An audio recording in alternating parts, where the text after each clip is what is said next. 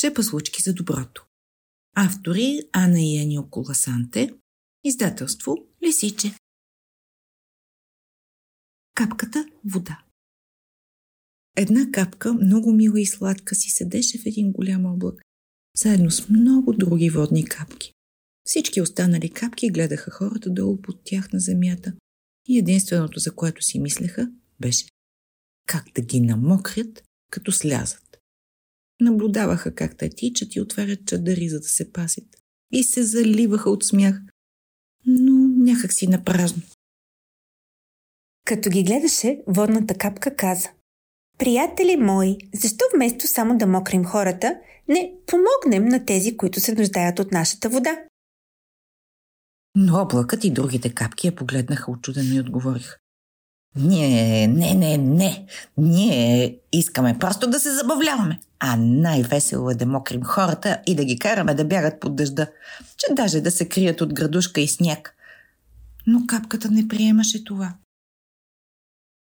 Не искаше да бъде пропиляна по такъв глупав начин.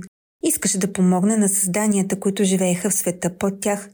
Този ден обаче облакът беше сърдит и издаде заповед на всички капки да се превърнат дъжд и градушка, за да дразнят хората, които живееха под тях. Водната капка се противопостави на тази заповед и отказа да последва другите капки в градушката. Тя избяга с повея на вятъра, който я отнесе надалече.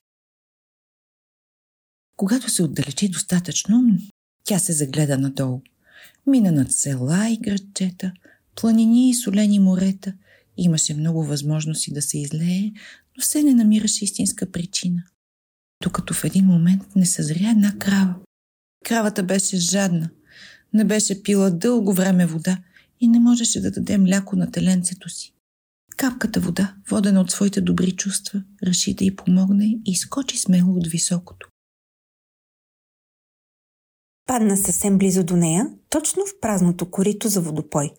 Кравата, жадна и отмаляла, като видя, че има най-накрая вода в коритото, започна да пие. И жаждата й премина. След това тя вече имаше много мляко, за да засити теленцето си. А малката водна капка беше безкрайно щастлива, че е живяла, за да стори нещо красиво.